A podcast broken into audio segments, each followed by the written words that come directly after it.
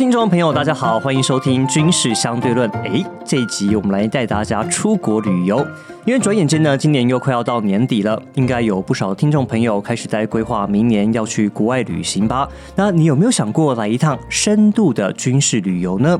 这个概念在台湾比较少见，因为我们除了少数几个营区开放之外，几乎没有什么可以参观的地点，周边的搭配行程也比较少。但我之前在主跑军事线的时候，去过蛮多基地，我就来列举一下。比如说，我去过日本的横须贺、佐世保、茨城跟驻日美军的岩国基地。还有静冈富士火林野行场，那也去过韩国的首尔基地跟群山基地，还有浦项的陆战队演习场。那法国的巴黎机场，在美国的话，比较常去的就是珍珠港跟关岛基地。那如果能够去美军基地的话，我们可以看到平常根本就接触不到或看不到的一些武器装备，这个是非常过瘾的。那我们还可以顺道去 Navy Exchange 来购物。Navy Exchange 是什么呢？它其实有点类似我们国军的营站哦，但是我跟你讲，它的规模大多了，跟百货公司。一样，不管是吃的啊、喝的啊、用的啊、穿的啊、电器用品，都可以用军人的优惠来购买。那当然呢，一般人其实是没有办法进入到里面的，所以我们一定要靠有人带，就是有军人带我们进去，我们才可以在里面 shopping。那他就可以最后呢，就可以使用军人的优惠来采购。那在营区的话，我们还可以买到一些，比如说在内部限定的纪念币啊、纪念币章啊、衣服啊，甚至打火机哦，打火机非常有纪念价值。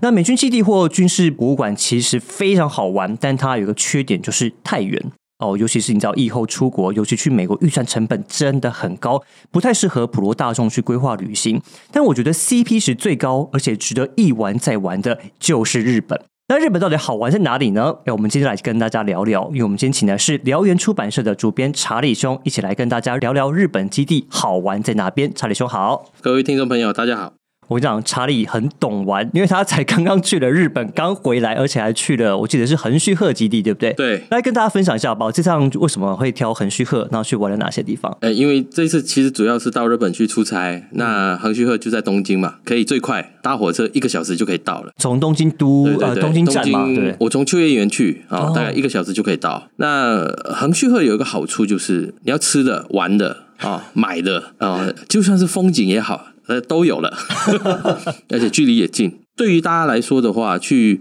国外旅游很少会有这种主题吧？对。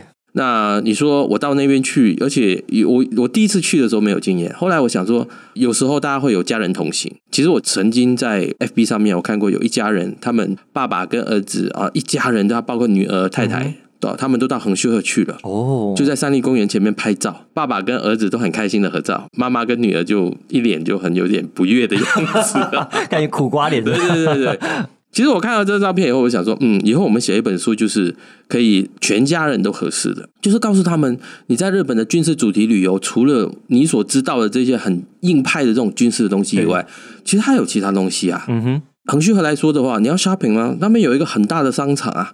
它就跟在东京是没有两样的。我记得就在那个港口旁边嘛，对，而且是这几年在重新在呃复兴的，所以它里面东西都很新呐，哦，重新装潢过。你要吃的里面都有啊，哦，你要吃品牌的或者要吃特别的那边都有啊。甚至你觉得说太无聊了啊，我我可能比如说你在嗯东京你要吃这个寿司郎。你要排队排很久，嗯，港边那边就有一家超大的，对对对，我有印象，对，没有错，嗯，或者说最特别的星巴克那边也有啊，嘿，港边还有一家很听说是蛮著名的意大利餐厅，要预约啊，不预约还进不去了，很少人想说你去横须贺干嘛，或者说大家的这个旅游名单里面不会有横须贺，嗯哼，他们顶多是去横滨或者跑到湘南，对不对？或者是去这个跑去江之岛哎等等之类的。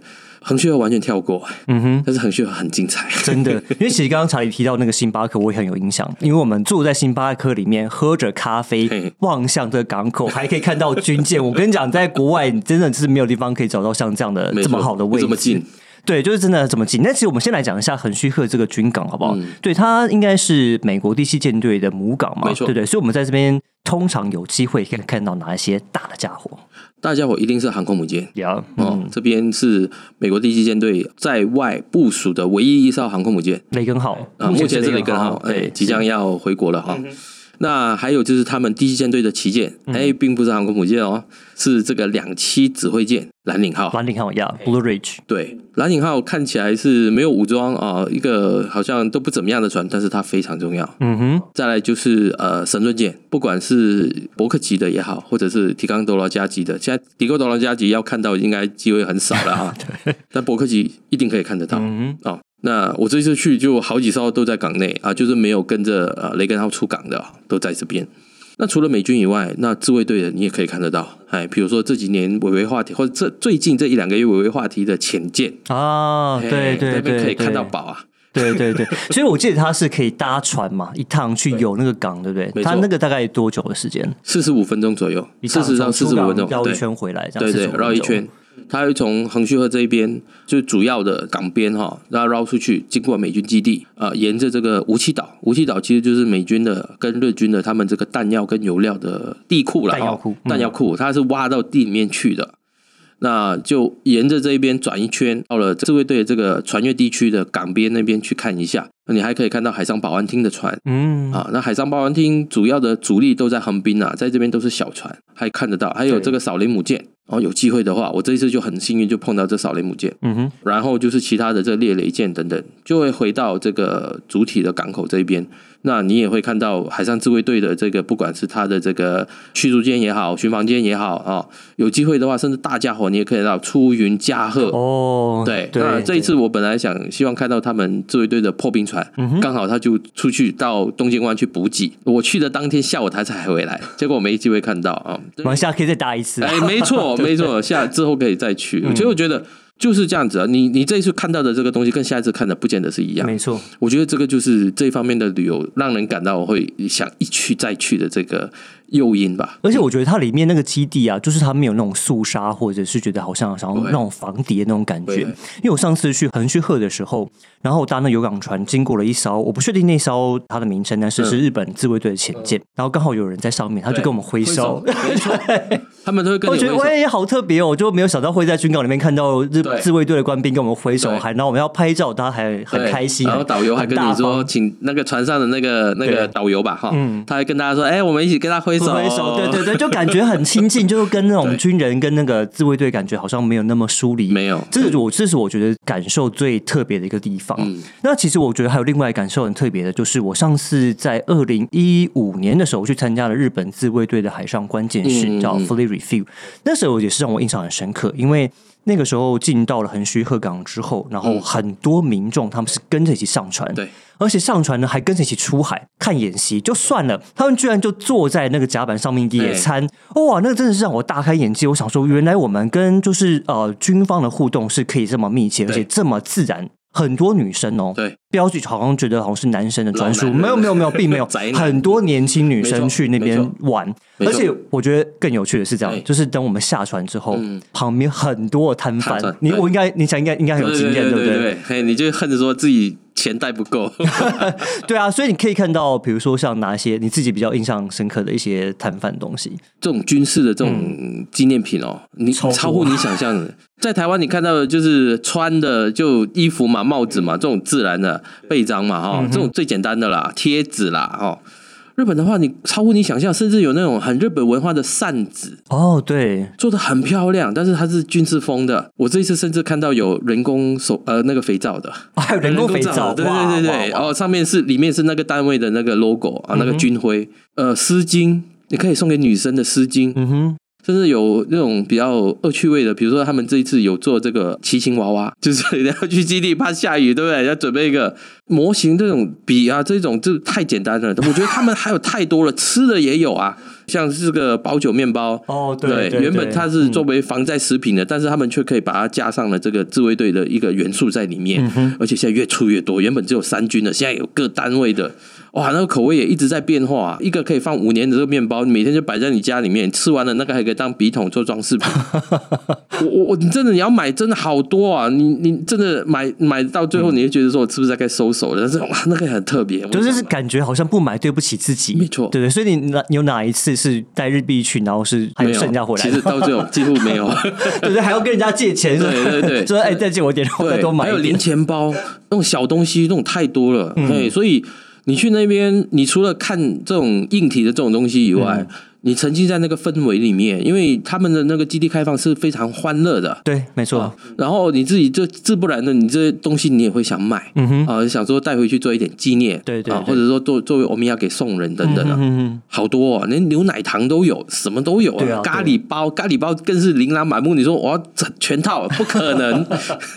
对，像我现在我的办公桌的旁边，其实都还放了很多小磁铁。哦，这也是我非常喜欢的一部分，就是他们会针对日本啊，比如说航空自卫队、海海上自卫队目前现有的一些装备，然后做成磁铁。哇，你放在那个办公桌旁边的时候，你看起来就觉得好好有趣、好可爱、好疗愈。对啊，然后我现在还是我桌上在用的一支笔，是那个他们那个蓝色脉冲 Blue Impulse 的那个航空表演队。但是他做成笔。哦，你知道我每次在写的时候看一看，想哇，好就好怀念我之前曾经在横须贺港里面看到他们那个航空自卫队的那个表演。哦，就那个记忆就会一直浮上心头。对，所以其实我觉得日本他们在做这种军事文创，或者是跟这种营区结合的时候，我真的觉得做的很好，非常好。但我觉得他们不止在营区里面的，连营区外面，就像你刚刚讲的，就是我们有些人去那边呢，可能他对军事可能真的没有那么了解，但是我们可以透过一些周边的东西来了解，比如说这个营区，或是他们那些自卫的一些文化。对，比如说横须贺的咖喱就超级有名，没错。对，为什么？咖喱是以前我们知道海上自卫队或者是日本海军，他们就是以前呃放假前一天呐，哈，二战的时候那个时候是礼拜六哦，放假前最后一餐一定是吃咖喱。咖喱饭。对，那现在是咖喱热是饭礼拜五，因为礼拜六放假嘛，所以以以前做这个咖喱主要是以前因为日本人他们从明治的时候饮食文化改变了，他们直接就吃白米，那白米里面缺乏了一些维生素是他们所缺乏的，所以就引起了很多脚气病，这很好玩哦。海军他们想说怎么从食疗下面去下手，陆军他们想说怎么用药来治这个 啊这个脚气病，结果他们陆军就研发出了是呃正露丸。哦，是正露丸是日本自卫队发明出来的，日本陆军陆军？陆军的军医发明出来的哈。每一个人发几颗这样子，然后站在主官一排这样子，每一个人吞这样吞下去哦，结果发现正露丸没有用嘛啊。反而是日本海军这边，他们用咖喱哦，啊，经由咖喱里面的一些香料，它里面的一些元素。医治了这个脚气病，解除了这个脚气病，所以他们从此以后，他每个礼拜会吃一次的这个咖喱，就是这样子来的。OK，对，所以因为咖喱现在我们看起来好像哎没有怎么样，但是那时候对他们来说是洋食，就是并不属于日本他们原本的料理，原本的食物，他们是从英国海军那边学来的。那从军方开始，这个东西老百姓也知道这个东西啦，所以从军方当完兵以后出来的这些经理士啊，这些厨师啊，他们也开始自己开餐厅啊，对。慢慢的，这个这个文化就研发就扩散出去了。哦，那横须贺市他们在一九九九年的时候就把这个东西找回来，在他们就是说指定说这个是我们这个地方，他们要振兴地方观光。观光，哎，其中一个最主要的就是咖喱饭，而且是标榜是海军咖喱。对，好，所谓的海军咖喱就是呃有饭有咖喱，然后有沙拉，呃有一个就日本的福神制，然后呢最重点就是一杯。牛奶，牛奶，甜甜的牛奶，牛奶，对对，没错没错。而且我记得他们用咖喱，好像据说跟海上因为船会一直晃，好像也有关系的，所以会做的比较浓稠一点。对对，跟印度我们印象中知道比较稀释一点的不一样。对，就免得它洒出来，对，而且也比较适合日本人的这种口感。对，所以我每次去横须贺的时候，我就一定会跑去他们的咖喱街去吃咖喱。我跟你讲，其实那个口味，其实我就觉得，哎，在台湾其实并应该说不难做，但是在台湾就是找不到那个味道。尤其是你刚刚讲的那杯牛奶，就是不会有人在咖喱。副餐的时候给你送上一杯冰牛奶，觉得那个口感真的很特别，但非常非常好吃。很多人第一次吃的时候都很排斥，他说：“干嘛？我还要喝牛奶？”哦，我跟你讲，那牛奶才是精髓。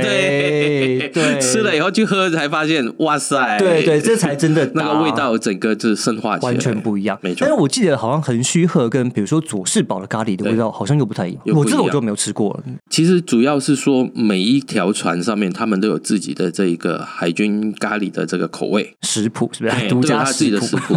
所以你现在你到不管是刚刚我们提的日本主要的四个旧的镇守府，现在的海军基地啊，自卫队。基地，他们街上都一定会卖这个咖喱饭的店，然后他都标榜说这个咖喱是哪一条船的食谱，他一定会得到那条船的舰长的认证，所以他就会有签了一个授权书之类的摆在店里面，然后说这是哪一条舰的哇，所以他就按照那个食谱做的是一模一样的。你可以想象，我们这边你说基隆集上面的做的牛肉面，你今天你在左营就可以吃得到。其实你在心里面你会觉得说，哎，我跟左营建的那个距离顿时间就拉拉近了。对我跟他们是一样的东西。对，以后你你在你在海上你在港边看到说，哎，那条船我他们的牛肉面好好吃，这种印象马上就加分就拉起来了。那我说每一条船不一样，就是其实我觉得就是他们振兴地方观光的一个方法。我这一次去的时候，刚好因为有一天刚好碰到他们国定假日，因为那天刚好天气好，因为我去拍照。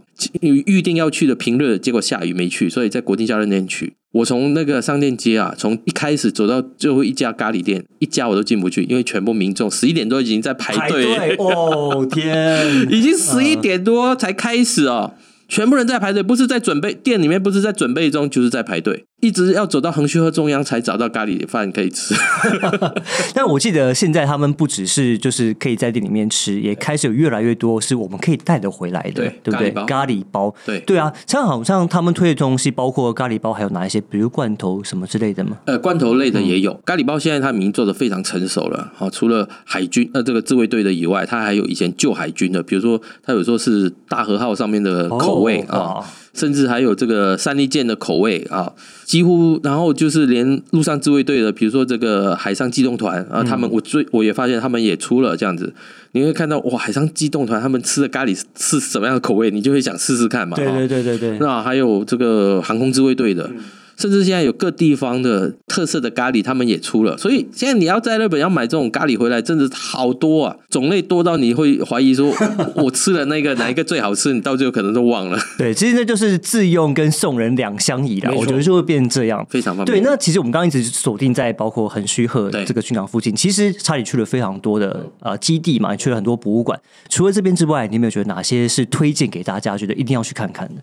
假如说基地除了横须贺最方便以外，另外一个是没有那么方便，但是很好逛、很难走的，就是吴吴吴姓氏的吴啊，库雷就在广岛附近的哈。那那边也是很多很多的元素啊。当你去的时候。比如说，你搭火车从广岛来这边，一下车，那个电车的门一打开的时候，响起的音乐是《宇宙战舰大和号》的主题曲。他特别搭配他的，对，搭配他的啊。那个作者松本零士他在那边也有一个博物馆，那大和号也在五那边建造的，所以你可以想象说，你一下车，你真的全身起鸡皮疙瘩，你知道吗？就是你对这种文化很了解的，尤其是不懂的人，我也可以经由这样子去了解它。呃，当然，假如是不要跑那么远，在东京市区里面有一个所泽航空发发祥地啊，它在奇遇市里面。奇遇市就有日本的第一个陆军航空队的第一个机场哦，它里面有个博物馆，里面有放了很多的飞机，虽然那个空间很小，但是它飞机非常多哦，你可以在里面慢慢去看，而且它还有一些旧的飞机，就是复原的。还有一些航空这个科技的教学或者飞行的原理等等啊，东西非常多，而且外面有一个很大的一个公园，就是以前的跑道改成了公园。哦，你在周末假日的时候，你发现民众都会拿着一个躺椅。坐在那一边，那边晒太阳哦，或者有的老人家他们会玩自己的竹蜻蜓或者纸飞机，你就想说哇，他们周末假日是这样子过的。对，我觉得日本人真的很有趣，他们很喜欢去军事营区或是军事博物馆那边去野餐，对，去旅游郊游，这个跟台湾我觉得是非常非常不一样，亲近度不一样。对啊。然后就是朝霞的一个陆上自卫队的这个，他们叫广报馆，其实是他们的募兵中心。他把他们的装备全部都摆在那边，是自由参观的。你可以进去里面，你看他装备，比如他们的直升机，他们的整个我们的 A 所谓的 A 级眼镜蛇啊，一整架就放在馆内，任由你进去看。那个架你可以踩进去吗？呃，可以上去的。它有打开的时候，你可以上去坐进去的。呃，然后还有装甲车、战车哦，全部都摆在那一边，而且还有一些体验，比如说你可以学驾驶战车。设计这这种游戏模拟器的，对，这这个你进去以后，你就是流连忘返，因为里面的东西真的好多，嗯哼哼哎，而且也是一个看完这边以后，旁边有个卖店，千万不要，通常都一定要加这个行程，对，尤其是在带家人去，而他可能对军事没有那么了解的时候，通常就跟他说，哎，我后面还有一个 shopping 的 部分哦，就千万不要错过这样。对，其实我觉得。在每一次去日本基地，或者是去日本基地开放的时候，其实我都有一个很深的感触啊。其实这也是刚好在前阵子，因为虎口营区开放嘛，那时候大家在讨论说，哎，我们的接驳车好像这个动线有点混乱啊，那民众有点呃不太高兴这样。对，但其实我都觉得很感慨，因为我每次看日本营区开放的时候，我都对他们这种透早 六点去排队这个情况都非常非常印象深刻。你应该有点印象，震惊吧？对不对？对，我我其实有一次。因为你你想想看，我们从这么远跑到日本去，为了这个基地开放，当然我们就要做很完善的规划嘛，哈。那我那一次去是加贺开放，哦，加贺哇，他们的这个现在所谓的轻型航空母舰嘛，哈，那时候还没改装嘛，哈。大概就疫情之前，他是不在港内，他不在自己的军港，他拉到外面，在大阪港这边来做开放。所以我住宿，我就住在开放的那港口的码头的旁边啊，想说占地利之便。我早上六点就起床，我去到港边的时候，我想说六点哎，应该我抢第一个。我那时候我们大我们大家都不要第一个了，至少说我可以前面嘛，对前面可以看到门口，就是登船口吧。没有，我前面已经差不多有两百个人在等。我已经六点了耶，没有错，这是真的，真的有人比我还早。有些人是前一个晚上就在那边住宿，对对，就就在营区门口就躺在那边了。对，然后我那时候是去，我印象很深刻，我那时候是去延国基地，我那时候也差不多在五点半六点，那时候刚好美军基地开放，嗯，对，然后我想说，哎，因为媒体嘛，媒体可以比较早进去，那时候我们还搭专车。哎，应该不会有人跟我抢，呃，就就就这么早就在挤门口？没有，没有，我在。而且你知道，他的基地的大门跟车站很远，非常远，哪有什么接驳车？全部用走的。对，每个人看到没有大包小包，然后背着自己那个背那个叫什么那个那个折叠椅，有没有相机包折叠椅？然后大人小孩，没有大人就拖拉一个推车，小孩就坐在上面，就这样拖着拖进去的那种推车。哇，那真的是，你知道，我真的很 shock，就想说什么台湾在吵，我们在吵有没有接驳车，人家是为了想要看或想要参与这个活动，是这样走进去的，那个感觉真的是印象很深刻。天差地别。对，然后你刚刚讲到住宿嘛，其实我另外印象很深刻的部分是那时候也是在延国，嗯。因为我们那时候决定要去的时候，时间已经有点晚，嗯，然后想要订住宿，发现根本根本就订不到，去年已经订。对，没错，我那时候想，我已经花了大钱，我还请我日本的朋友帮我订，他说好不容易帮我订到一个超级无敌小的房间，我跟我摄影挤在同一张床上，没办法，就只差那一间。然后我那时候就跟其他的记者聊天嘛，我说啊，你们到底是什么时候订？啊，去年。对，我说。到怎么会有人家去年就定了？对啊，所以这种比较大的一些活动，可能都要提早去预先准备，对不对？因为日本他们基地开放在前一年，他们几乎每一年的开放的日期几乎都很稳定的。那一个月的第几个礼拜天啊，都几乎是很稳定的。而且他们这个 schedule 在现在你陆陆续续你在他们防卫省的这个网站上面，他们都公布了。他是在防卫省吗？还是在防卫省？比如说防卫省，它有一个它有一个总和的。啊，包括他们的乐队在哪边，什么时候去表演，等等，这全部都在上面。嗯哼，所以你只要你上去看，不定期上去看，不停的 update 啊，所以你就可以知道什么时候开放，而且在哪里开放。这个对这个资讯的掌握的话，你你要去日本旅游就搭配上就很好了。比如说你要去日本赏樱，很多人赏樱都很难的，对不对？更难的是在机自卫队的基地里面赏樱哦。哦，对对，这这个也很有名，对不对？没有错，没有错，他们很多他们的对庆都在三月的时候，所以。三月的时候刚好搭配他们这个樱花季，你想想看，下面是战车，上面是樱花，对啊，那个景象在哪里才看得到？对，而且我记得日本基地还有很大的特点，就是你只要拿护照就进得去，对，好像没有管制嘛，没有。国籍都没有管制嘛，对不对？对，嗯，你你你从门口的它的一个注意事项里面，它就分成四个语言嘛。呃，日文、英文、韩文跟中文，中文对，所以你就知道说，哎，可以进去的，要不然他不会写中文给你看。对，没有错，没有错。好，我刚刚提到了很多，其实还有很多很好玩的地方。所以呢，如果大家想要了解的话，其实因为查理他们出了一本书，叫做《军事民第一本游日指南》。薄薄的一本，但是我觉得里面的含金量很高，嗯所以要不来帮我们解释一下怎么来使用这本书好吗？这本书，呃，我们作者张永祥，他是个旅热的呃作者啦哈。他跟我说，他光横须贺这一年就去了十七次，十七次 哇！因为他他住不远啦，哦，大概坐车坐电车很快就可以到。他主要是去拍船。哦，比如说有一些怪怪的船进来啊，啊，比如说前阵子不是有美军的无人艇吗？啊，那他们就拍到了。那比如说呃，美有一些加拿大的军舰进来啊，所以他马上他一知道消息就马上就冲了，就可以拍得到。比如说你知道雷根什么时候要出港？他就可以跑到制高点上面去等，这些情报在日本全部是公开的。那他们只要知道了什么时候进来出去，在那边等就可以了。而且你会发现，你不寂寞，你去那边还有很多人跟你一起 拍，哎，跟你一起拍。对啊，比如有一些我看过，有日本有一些朋友，他们喜欢早上八点的时候，他们就在制高点那边等拍什么呢？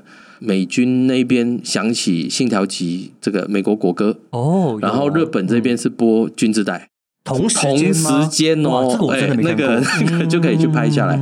那这本书就是张永祥他这个在日本去过的三十一个博物馆跟基地的一个旅游攻略，告诉大家，比如说我们里面有 QR code。